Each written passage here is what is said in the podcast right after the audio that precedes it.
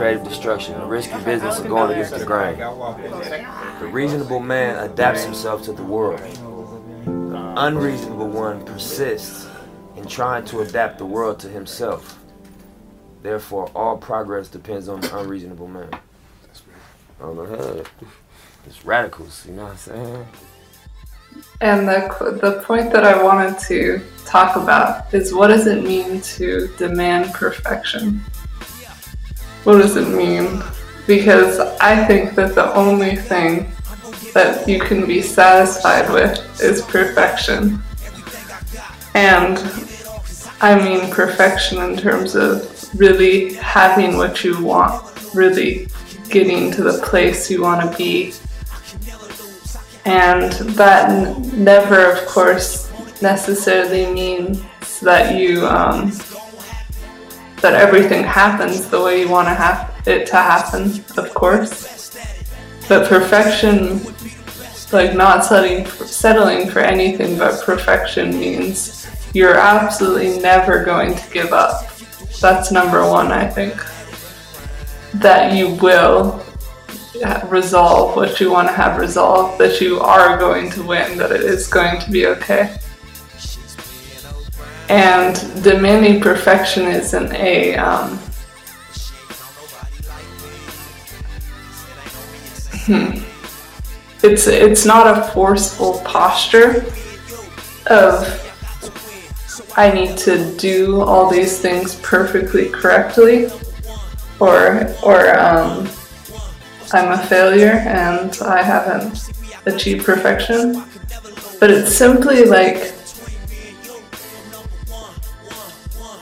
you're never going to be satisfied until you reach reach perfection. And some people call that a flaw. Some people call that like, so, come on, settle down, just be appreciative of what you have. But you can feel it in yourself if you're not to that perfection that you want. You can feel it when you're there. And to shortchange yourself of that in the one life you have to live is um, quite a shame, I would say. And when it comes to really being able to create what happens to you, like if you want to create that ultra good feeling experience, or deep or ultra connected feeling experience in life, yeah, you have to be at a point where you obviously, you individually are um, calling in that experience with your fullest sincerity. That's the only way it happens. If you have a lot of other things inside of you that aren't really committed to fully allowing yourself to want and have that um, experience of perfection, if anything in you is still not really wanting you to have it, or thinks it's over for you, or is given up, you're never going to have it because you're going to be vibrating, giving off, calling on something different than that. So, the real tenacity is feeling like you've never lost, you could never lose, and you have to just believe that with your fullest soul. The only goal is to try to win another championship. And every year has a different journey, and you just kind of got to find your way through it. No matter what limitations you know I may have, I'm gonna figure my way through that and, and figure out a way to be effective. Artest looking, gets it to Bryant. Bryant dribbling, has to put it up with the buzzer. Banks it in! he banks in the three! He is hard to believe. Kobe's exploits on the court have been spectacular, but he's also been able to raise the level of everyone around him on the Lakers. The leadership has not been foisted upon him. He's taken it. Listen to me. Stevie said right there, I want you to go there early. Listen to me. Go there early. I think that he's a, a dynamic leader. And Drew, push Garnett. Push Garnett into drive. He tests other guys all the time with his uh, drive. If they don't come out and meet the standard that he kind of wants to play at, he lets guys know that. But when he entered the league at age 18, Kobe learned he had to earn respect before exerting leadership. When I was younger, I was the same way I am now. But you know, when you're 20 and you're barking at guys who are 34, 35 years old, it has a little different reaction. That's all right. Let's figure something out. I'm gonna get it to you one way or another, dog. When the second phase of my career began, we had players here who couldn't handle the aggressiveness with which I led. Matter of fact, get your hands off me. Don't touch me the rest of the scrimmage. Get your ass off me. And we got rid of them and brought in players in here who, you know, demand that from themselves and, and demand perfection from themselves and understand what's at stake. And once we did that, then everything changed. Now, after 14 seasons, Bryant is the man his teammates look to for guidance and support.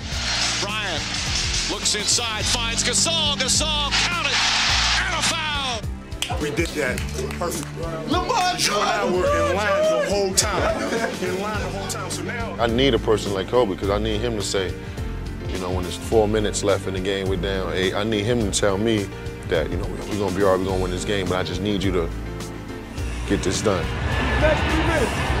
Push hard these next three minutes. I've done the most with the opportunities I've had. I, I, when I've had great players around me, we've you know, got to the top of that mountain. Back to back. Back to back. Magic did it, Michael did it. So if you want to you know, be that, you have to find a way to do that. I have a question. You really are were about that life. A lot of people pretend to be, and you got out of that, and you are a huge success. What would you say to people that are out there with similar backgrounds that want to make their dreams come true and stay in the course?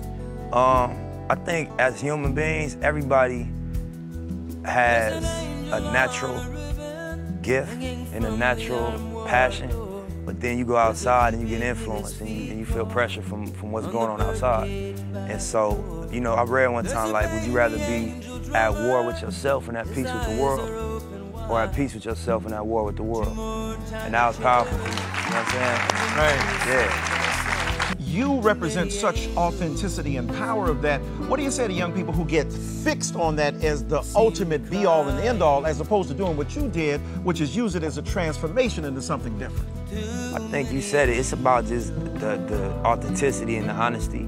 I'm not in, you know, a culture of going outside hustling every day no more. I'm not in a culture of, you know, being involved with gang activity anymore. At that moment, for me to make art, I had to reflect on reality, you know? And so that was, I would be, it would be untrue. I was talking about balling or talking about owning businesses, I didn't. But as my life changed and as the reality, what I was actually living changed, I had to change what fueled the art, you know what I mean? And I think that's what keeps it accessible to people. You got people that, not to cut you off again, No, no, no. you got people that have been removed from, from the streets for years and, and it's still what's the dominant narrative in their music and we lose touch with it because it don't, it don't have the same texture as when, when, when it was actually what they was doing, you know what I mean? That's right. Yeah. Now you see why we had this man on the show, how that I say invest in some assets as opposed to trick off my money on some liabilities like diamonds. You know what I'm saying? Cars that lose value, you can drive them off the lot. So you're trying to you're trying to get land. Exactly, huh? A real asset, take care of my people. cause you know that's, that's it, it look good, but at the end of the day, you losing value. I mean, it ain't it ain't it ain't appreciating, it's depreciating. Man, he said invest in land. Don't be being like these other folks, man, buying all kind of diamonds and stuff that you know that depreciates in value. That means it ain't worth nothing. My name Nipsey Hussle. I'm from LA, Slauson, Crenshaw area. Come you're not blinging and having all kind of crazy diamonds and all that? Know, all that is cool for the image and all that, but all them is liabilities, you feel me? I'd rather invest in some real estate. Material things ain't nothing, you feel me? At of day, it's who you is, you know? You wasn't born with it, you don't die without it. So if you feel you need some, some diamonds or some jewelry to get out a female, it's because you feel you lack something within yourself, you know what I mean? Giving it to them raw and uncut. But at the same time, I'm, I'm, not, I'm not glorifying the violence that's popping out here because it ain't nothing to, glorify. But they react, the police react, they don't stop nothing. It's still people getting killed, still robberies popping. Everything happen, they just react to it. You know what I'm saying? They take you to jail and make money off you after it happens. They don't stop nothing though. Okay. Police don't protect the serve, no, they just react to it. We got a common enemy, so we ain't got time to, to have issues amongst ourselves. The same as well as the black on black. Uh, first quarter 07, Bullets ain't got no name, Sloan Support Records, you know what I mean? we gonna get distributed, you know what I'm saying? we gonna get in all the stores, it's gonna be popping. Come see us. Anytime. Buy your mama a house, man, you know what I'm saying? That's a good investment.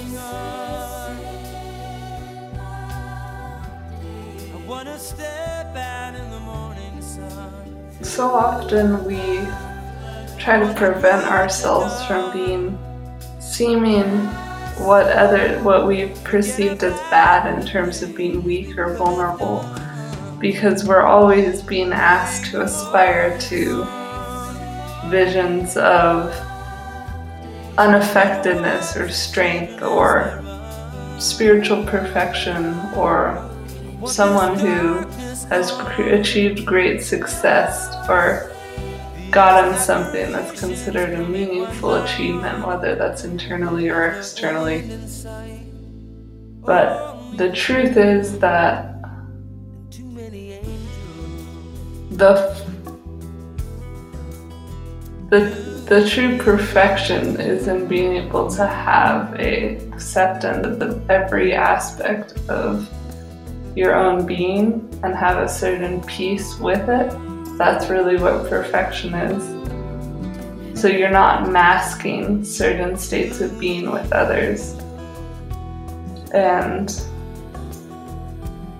that's really like what what a quote unquote championship is. A championship is to have be in such a well-rounded state of self that you don't have a a calm demeanor just to mask your anger. You don't have a cheerful demeanor just to mask your sadness, or you don't have a really angry demeanor just to mask your hurt, or any of those. It's like you have more and more of an ability to have all of those um, states included within yourself to be open to have a certain open-heartedness to all of the experience and that's what really makes you able to live in alignment with with the flow and the mind of spirit if we're going to put it that way um, that's what allows you to live by the intuitive sense of life and it's a beautiful thing.